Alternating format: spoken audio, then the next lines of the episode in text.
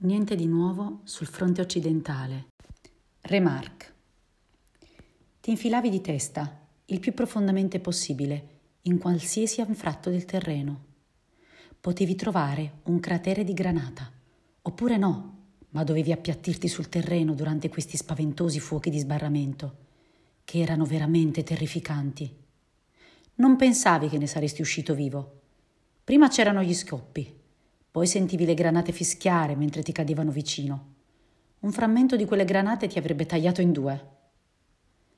Non puoi immaginartelo. Ogni notte, ogni notte, ogni singola notte. Lettera di un soldato inglese.